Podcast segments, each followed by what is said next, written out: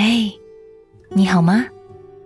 我是好好，在福建厦门，带给你问候。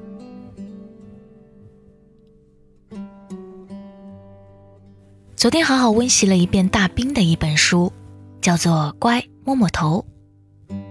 书里的十二个故事，或许会让你看到那些你永远无法去体会的生活，去见识到那些可能你永远都无法结交的人。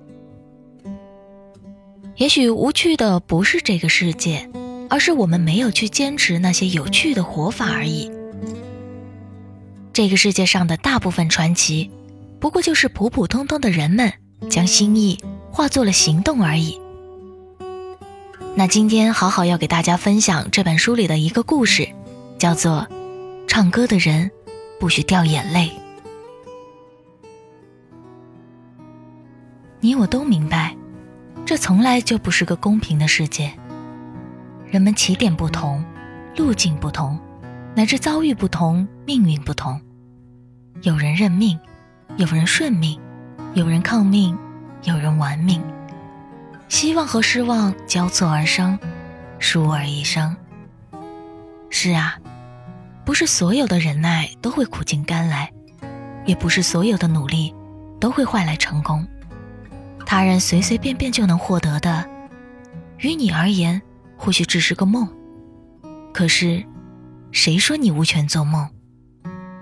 很多年前，我有几个音乐人朋友，曾背着吉他、手鼓和冬不拉，一路畅游，深入西北腹地采风，路遇一老妇人，歌喉吓人的漂亮。做个不恰当的比喻，这秒杀了后来的各种中国好声音。他们几个贪恋天籁，在土砖房子里借宿一晚。老妇人烧土豆给他们吃，没有电视，没有收音机，连电灯也没有。大家围着柴火，一首接一首的欢唱。老妇人寡言，除了烧土豆，就是唱歌给他们听。间隙抚摸着他们的乐器不语，手是抖的。老人独居。荒野上唱了一辈子的歌，第一次拥有这么多的听众，一整个晚上，他都激动得无所适从。次日午后，他们辞行，没走多远，背后就追来了满脸通红的老妇人。他孩子一样嗫嚅半晌，一句话才问出口：“你们这些唱歌的人，都是靠什么活着的？”这个一生无缘踏出茫茫荒野的老人，鼓起他全部的勇气发问。他替已然年迈的自己问，替曾经年轻的自己问，紧张的、疑惑的、胆怯的，仿佛问了一句多么大逆不道的话。这三五个汉子立在毒辣的日头底下，沉默不语，涕泪横流。老人慌了。摆着手说：“哎呦，不哭不哭，好孩子，我不问了，不问了。”走出很远了，几次回头，老妇人像树一样立在原地，越来越小的一个点，疏而不见。他们把这个故事讲给我听，我又把这个故事讲给了许多歌手朋友听。我问他们同一个问题：若当时在场的是你？你会如何去回答老人的那个问题？你们这些唱歌的人，都是靠什么活着的？一百个人，有一百种答案。我最后一次问这个问题时，得到的回答最特殊。临沧，滇西南的小城，位于北回归线上，此地亚热带气候。盛产茶叶、橡胶、甘蔗。最后一个回答我那个问题的兄弟就出生在那里。他的父母文化程度不高，给他取名时未引经据典，只是随口起了一个最常见的名字——阿明。短暂的童年里，阿明是个不怎么被父母疼爱的小孩。没办法，世道艰辛，家境困难到对阿明无力抚养。一岁时，他刚断奶，便被寄养到了外婆家。外婆外公对阿明疼爱有加，某种意义上，他几乎代替了爸爸妈妈。他在外婆家长到七岁，才回到自家村寨上小学。可刚念了一个学期的书，家破了。父亲嗜赌成性，输光了微薄的家产。母亲以死相挟，父亲死不悔改，家就这么散了。阿明只上了半年小学便辍学了，他甚至没来得及背熟拼音字母表，便被母亲再次送回了外婆家。外公外婆年已迈，多样，繁重的体力活儿干不了，仰仗着两个舅舅在田间地头操持，一家人勉强谋一个温饱。可是屋漏偏遭连夜雨，两个无知的舅舅穷极生胆，铤而走险，犯了抢劫罪，锒铛入狱。照料外公外婆的义务责无旁贷地落在了阿明的身上，他当时刚刚高过桌子。家里最重要的财产是一头牛、一头猪和十来只鸡鸭。每天早上七八点钟，阿明起床，早饭后他会把牛赶到很远的山坡上去放。牛在山坡上四处觅草吃的时候，阿明就钻到潮湿的山坳里寻找喂猪的野草。家里养的鸡鸭不能吃，蛋也不能吃，要用来换油盐的钱。阿明心疼外婆外公没肉吃，常常在打完猪草后跑到梯田里套水鸟。水鸟肉少，腿毛开膛后，能吃的不过是两根翅膀和两只鸟腿。筷子夹来夹去，从外公外婆的碗里夹到阿明的碗里，又被夹回去。昏黄的灯光下，三口人推来让去，不怎么说话。家境很多年里都没有得到改善，阿明也再没回到过学校。放牛、喂猪、打水鸟，时间一天一天过去，他一年一年长高，憨憨的，懵懵懂懂的。山谷寂静，虫鸣鸟鸣，阿明没有玩伴，早早的学会了自己和自己说话。他自己给自己唱歌听，瞎哼哼。很多民间小调无师自通，越唱越大声。野地无人，牛静静的吃草，是唯一的听众。阿明七唱八唱，唱出了一副好嗓子。十五岁时，阿明基本有了一米七的身高。他和外公外婆去帮寨子里一户农家插秧，傍晚收沟时，第一次拿到了五元的工钱。旁人发给他的是成年人的工钱，也不再把他当个孩子了。他高兴之余，猛然意识到，自己终于长大了。意识到这一点的还有赌鬼父亲，他来探望阿明，嘴里喊着儿子，眼里看到的却是一个结结实实的劳动力。一番软磨硬泡后，阿明就被拽回了父亲的家。他身量虽高，心智却小。进门后，看着凋零的四壁，残破不堪的家具，心中一片迷茫，不知该悲还是该喜。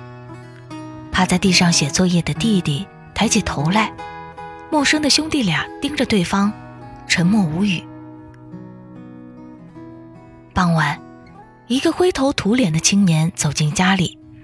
这是刚刚从工地下班回来的哥哥。哥哥压根儿不用正眼看他，喊了一声他的名字，就再没什么话了。阿明使劲回忆，他吓了一跳，哥哥的名字为何怎么也想不起来了？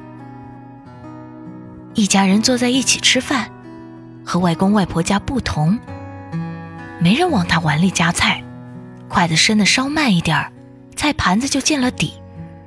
阿明想到自己离开后，外公外婆就再也没有水鸟肉吃了，心里狠狠的被揉搓了一下。席间，父亲一直和哥哥探讨着阿明工作的问题，他们不避讳，也不在乎阿明是否有选择的权利，理念朴素的很，你是这家的人，你既已长大，挣钱养家就是天经地义。几天后，父亲和哥哥开始带着阿明到建筑工地干零活儿。搬砖不需要什么技术，只需要体力。阿明小，还没学会如何偷工省力。他肯下力气，工资从一天五元涨到了十五元，这一干就是半年，手上一层茧。二零零零年元旦的夜里，建筑工地赶工，加班加点，阿明站在手脚架上迎来了新千年。哥哥和一群工友走过来。把嘴上叼着的烟递下来给他。过节了，新世纪了。阿明只上过半年小学，他并不明白什么叫做新世纪。他说：“过节了，我给你们唱个歌吧。”工友们奇怪地看着他，没人搭腔。哥哥闪笑了一下，越过他走开了。阿明看着他们的背影，张嘴唱了一句。可水泥车轰隆隆的响，迅速把他的声音吞没了。他抬手吞下一口烟，然后呛得扶不住手推车了。那一年，阿明十五岁，第一次抽烟。十五岁到十七岁，阿明在建筑工地里从零工干到水泥匠。一天，父亲说远处有一个工程，给的工价很高。每天可以拿三十元的工钱。父亲说：“阿明，你去吧，好好干。”他帮阿明打包了行李，把他托付给工友，送他上汽车。车开了整整两天后，停在了一个酷热无比的地方——缅甸。他们所在的工地位于缅甸东北部的一个地区，此地闻名于世，人们叫它金三角。阿明第一次出远门，去的不是繁华的都市，而是比家乡还要贫穷落后的地方。那里的城镇不大，每过几个路口就会有一家小赌场。不管白天黑夜，赌场周围都会有一些站街的缅甸妇女，吆喝着过往的男人。他们喊着十元一次。佤邦的夏天是最难熬的，强烈的紫外线夹杂着原始森林的水蒸气。笼罩着谷地，闷热的想让人撕下一层皮。汗水浸透的衣服磨得身上煞痛，众人都脱光了衣服干活。到晚上冲凉时，个个后背刺痛难耐，这才发现背上的皮肤已经被大块的晒伤了。这真是件怪事儿。阳光明明就是从树叶间隙投射下来的，居然还这么毒辣。刚刚修建完军校的基地，著名的缅甸雨季便像个喷嚏一样不期而至。这里的雨风格诡异，一会儿一场暴雨，一会儿又艳阳高照，颠三倒四的，像变脸一样。在阿明的记忆里，雨季无比漫长，因为没有事情可以做。下雨时无法施工，工友们都聚在工棚里喝酒打扑克。或者赌博，阿明没钱赌博，更不喜欢在汗臭味里听那些黄色笑话，于是戴上斗笠，穿上蓑衣，独自到附近的森林里采摘一些山毛野菜，边采边和着雨声大声地唱歌。这里除了雨水、树木，就是菌子，鬼影都没一个，没人笑话他的歌声。雨季的缅甸。让阿明莫名其妙地找回了童年时牧牛放歌的生活。他乐此不疲，渐渐地养成习惯了，只要一下雨，立马迫不及待地出门。在雨林里，阿明挖着鸡枞，唱着歌，想念着外公外婆，身上和心里都是湿漉漉的。有时候他会停下来哭一会儿，然后接着挖。有时雨一下就是数天，天气怎么也没有要放晴的迹象，阿明便会步行十多公里去小镇上。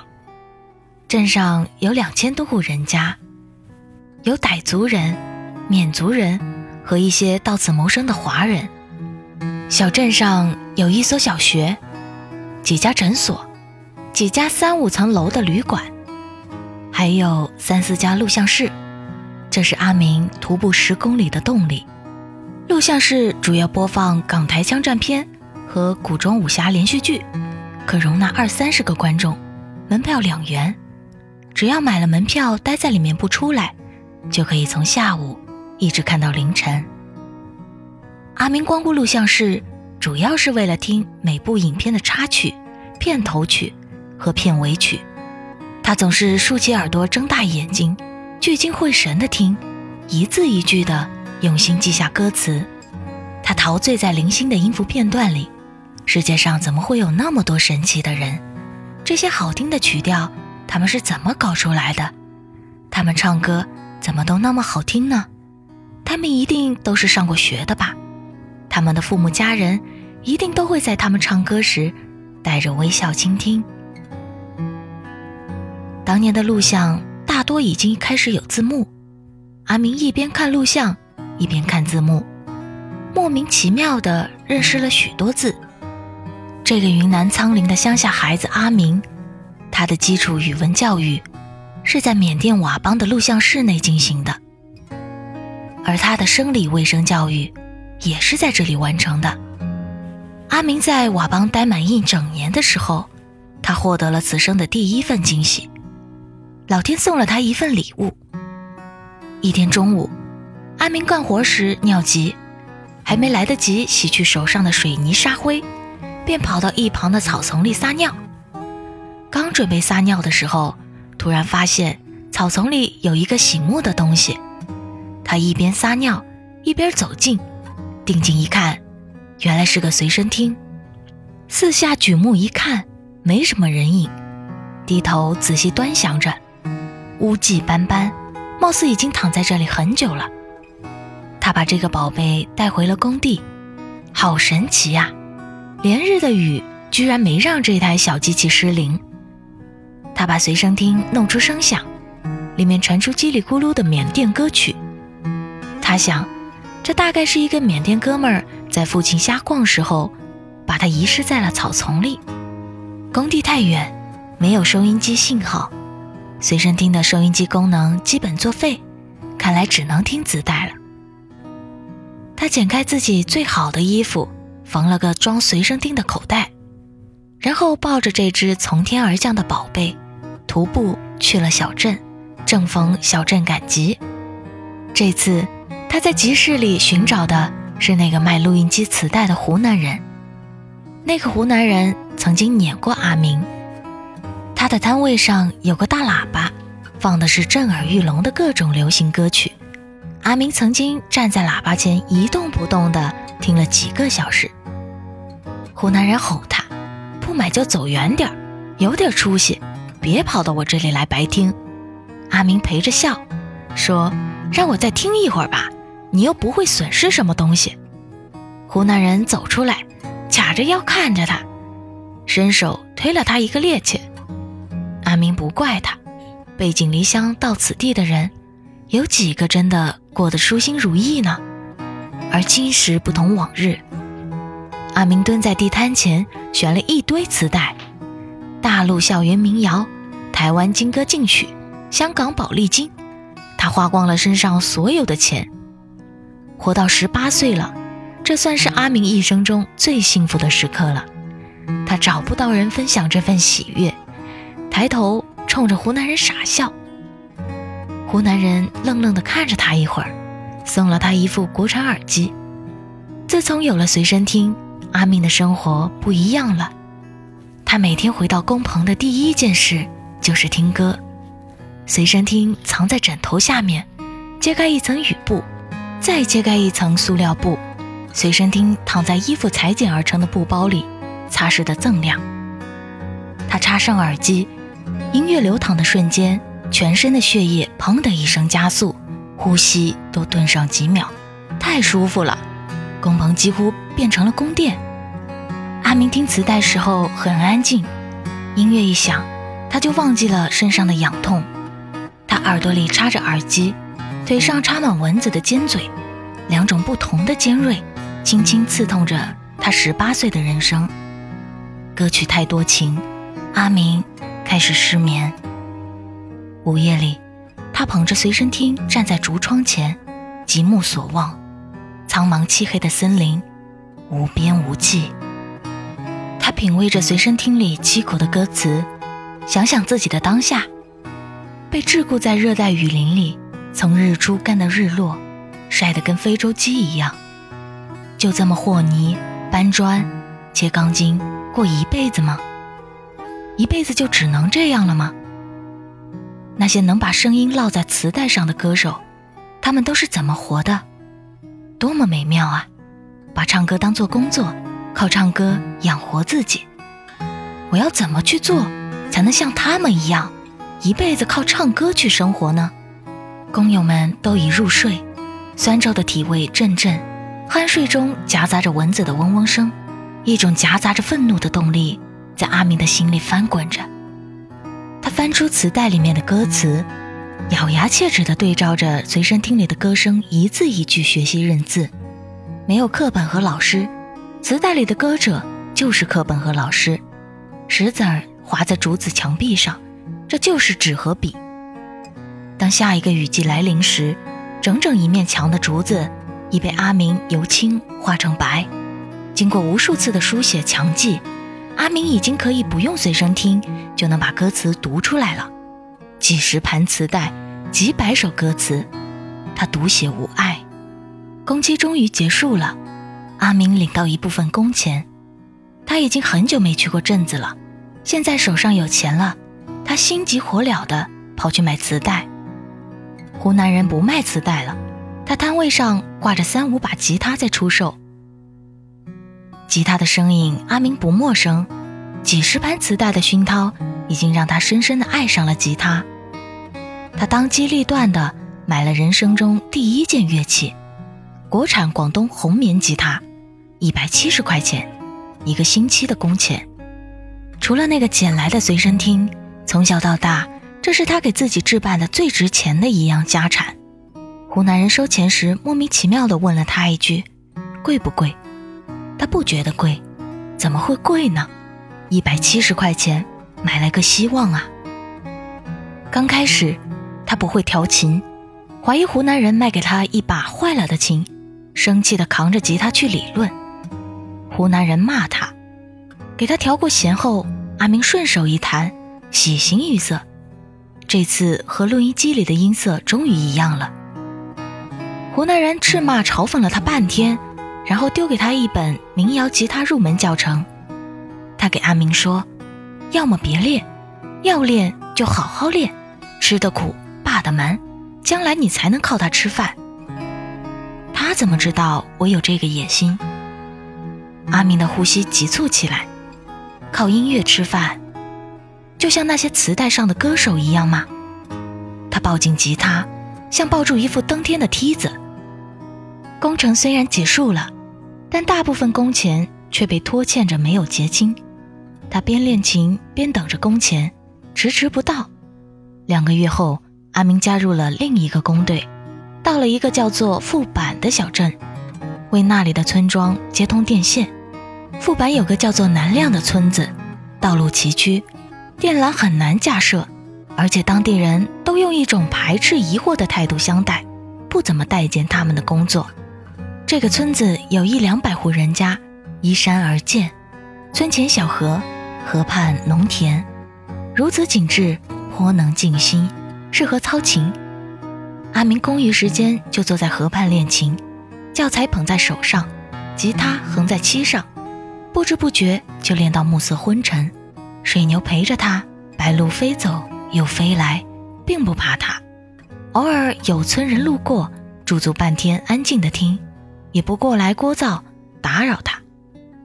日间劳作，夜里练琴，差不多三个月的时间，村子里每户人家都通上了电。村民早已抛去了成见，对待工人很客气。阿明的心里对这个村子生出一些亲近，这种感觉和在雨林里的工地时不同，可谓天差地远。工程结束，临别时。村里的头人领着一大群村民送来了自酿的水酒，他们很感激工人们，问工队里有没有未婚的小伙，他愿意把村里的姑娘嫁给他们。头人说：“那个会唱歌的小伙子就不错。”他对阿明说：“你不肯留下没关系，给我们留下一首歌吧。”这是阿明的第一次演出，几百个人双手合十，笑着看着他，他紧张极了，半首歌还没弹完，就拨断了二弦。他尴尬地立着，红着脸承诺，将来练好了吉他，一定来给大家唱歌。他们说：“好的，好的。”那一年，金三角很不稳定，政府军和反政府武装频繁地发生武装冲突。局势很严峻，已经习惯了佤邦生活的阿明不想扛枪杀人。他背着吉他，揣着那个宝贝随身听，匆匆翻越国境线。十七岁到十九岁，他挣了一份苦力钱，练了一手吉他，自学了数千个字，听烂了几百首歌，在金三角的缅甸佤邦待了整整三年。回国后的阿明找了一个在服装店卖衣服的工作。无他，唯有在这里，他可以一天到晚听音乐，而且可以想放什么歌就放什么歌。先是卖衣服，后是卖鞋，同事都蛮畏惧他，这个年轻人怎么这么奇怪？除了卖东西，就是坐在板凳上发呆，都不和人聊天、开玩笑的。他们并不知道，他沉默发呆时是在听歌，脑子刷刷地转着，每一句歌词。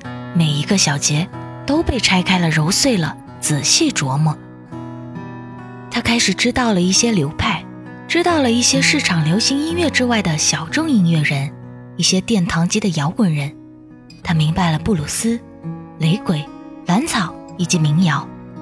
他喜欢民谣，不燥，耐听，像是一种诉说。那既然是诉说，那说些什么呢？阿明开始尝试创作，自己作词作曲，自己写歌唱歌，没有观众，没有同修，没有表扬和批评，没有衡量标准和参照系，他拿不准自己的歌曲是否及格。磁带上的那些歌手的生活依旧遥远，他过着朝九晚五的小店员生活，依旧没有找到靠音乐生活的门径。在服装店里干了两年后的某一天，阿明辞去工作，决心去传说中的北上广闯世界。在此之前，他先来到了中缅边境的一个小镇蒙定，受雇于一个农场主种香蕉。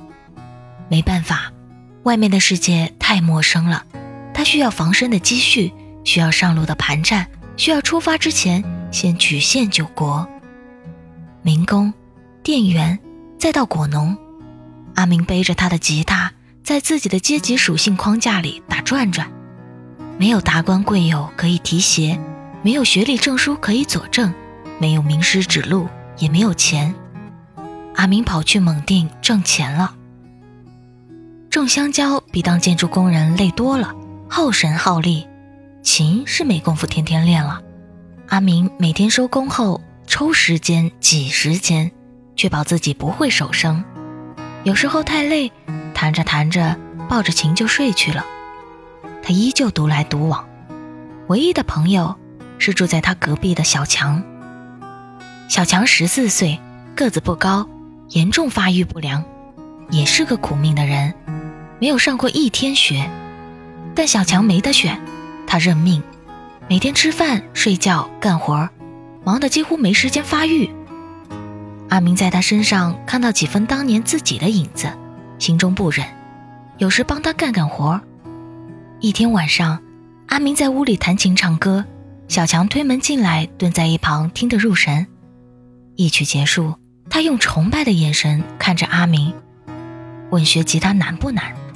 阿明说：“这有什么难的？只要有手都能弹，我教你。”阿明把吉他递过去。小强却嗖的把双手背到身后，阿明用力拽出来，然后吃了一惊。这哪是一双十四岁小孩的手啊？密布的老茧，厚得像脚后跟儿，粗笨的手指满是皲裂的口子，指甲盖抠在肉里，上面半个月牙印儿都没有。小强不好意思地说：“你别把琴弄脏了，我去洗个手。”阿明移开目光，沉默了一会儿。他不是没哭过，但是怎么也忍不住眼泪。小强是面镜子，他不敢再往里看，也不知道该说些什么。他只低着头一味地弹琴。阿明后来写了一首歌，叫做《小强》。后来，小强一家被撵出了这片香蕉地，原因很简单，他的父亲经常醉酒无功，疏于管理。后来有一天在赶集时，阿明碰到了小强。临别，小强对阿明说：“别人都说弹琴唱歌没用，不能养活人的。”阿明下意识地反驳：“能的，能养活。”小强看着他，龇牙笑了一会儿，摆摆手走了。从此，阿明再没见过他了。再后来，香蕉丰收了，一天晚上。农场主来到工棚给阿明结算工钱。农场主赖皮，他浇下一盆凉水，他理直气壮地说出了一些以前从未提及的苛刻条款。七算八算，工钱比阿明预期中的少了几乎一半，而且还要到下一季香蕉成熟时才能一起结清。阿明不满，想要离开，却又受缚于之前签订的合同，他没得选。只能吞下委屈。他长到二十多岁，一直在中国边陲的底层世界讨生活，没人教他如何维权。农场主象征性的留下了一些钱，拍拍屁股扬长而去，没有丝毫的良心不安。临走时，他指着屋角的吉他，对阿明说：“你还挺有闲情逸致的。”阿明使劲地咬紧后槽牙，听得见咯吱咯吱的响声。他憋着火在香蕉林里砍煮猪时，正逢缅甸政府和果敢特区彭家声部开战。他想起了那时候小镇上的集市和录像室，暗自庆幸着自己已离开了那里。战争开始后，阿明辗转得到一个消息：那个卖给他磁带和吉他的湖南人已经死于流弹了。湖南人当年赠他的那本民谣吉他入门教程。他一直留着，扉页已经翻烂了，用透明胶带勉强固定着。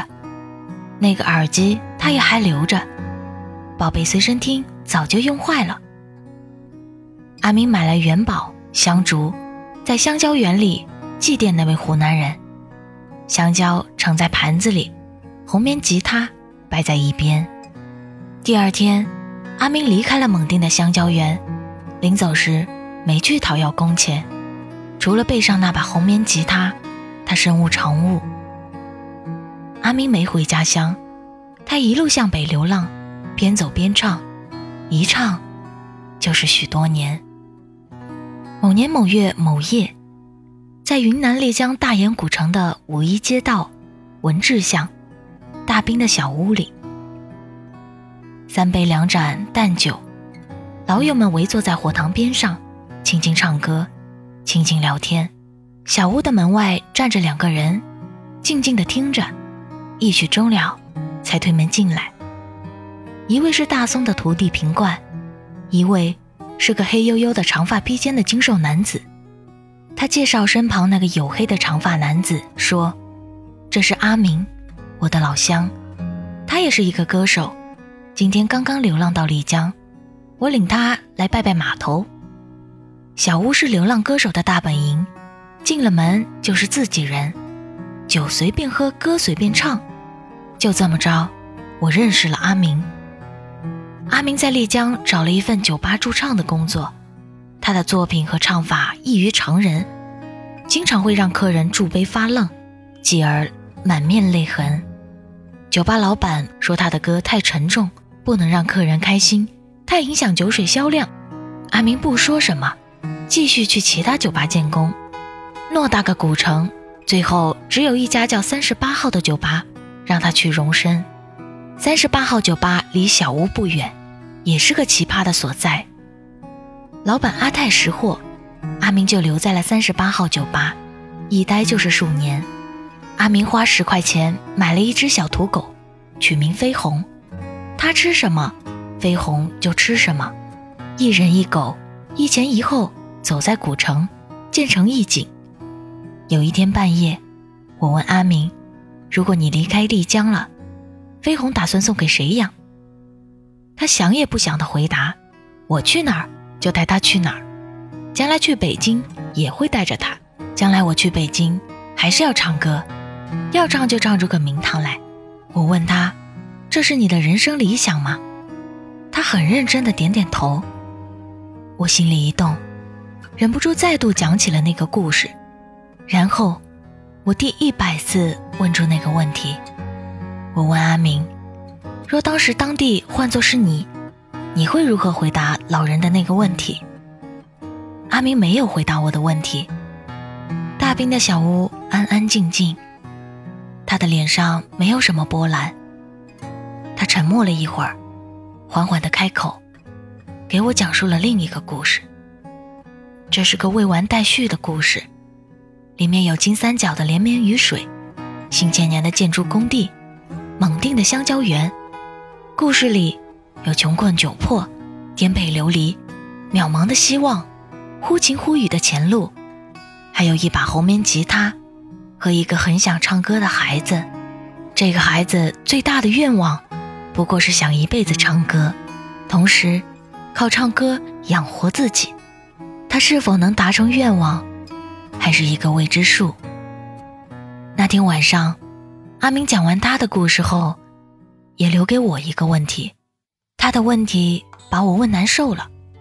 他腼腆地问我：“兵哥，你觉得像我这种唱歌的穷孩子，到底应该靠什么活着呢？”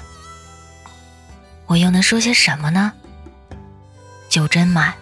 弦调好，阿明，天色尚早，再唱首歌吧。故事到这里就分享完了。阿明的全名叫做潘新明。如果你在丽江，那不妨去三十八号听听看这位独立音乐人的音乐。因为文章的原文篇幅有些长，所以好好读的内容有所删减。有兴趣的朋友。也可以去看看原文，文字更加细腻，或许你能更深切地感受到阿明的那一份骨子里对音乐的执着。还是那句话，世界上的大部分传奇，只不过是普普通通的人们将心意化作了行动而已。好了，今天就到这里，结尾送上一首阿明的歌曲，我是好好，我在厦门跟你说晚安。干杯，青春万岁！我愿意为你喝醉，青春万岁！我一直与你相随，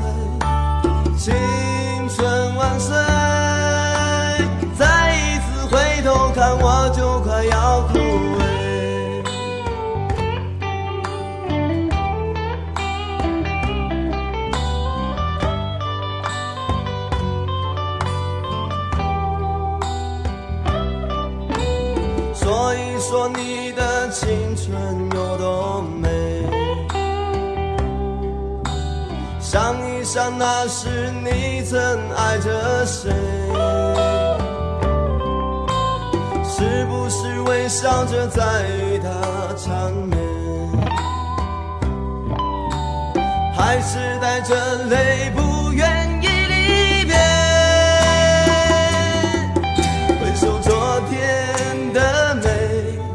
年少无知的积累，幻想明天，是喜还是悲。青春万岁，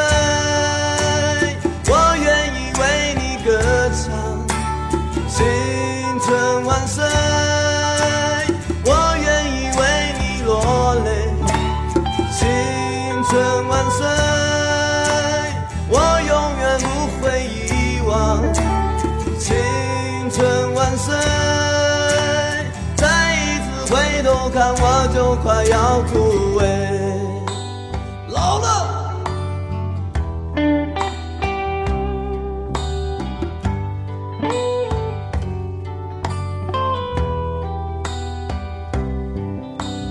人生很短暂谁也无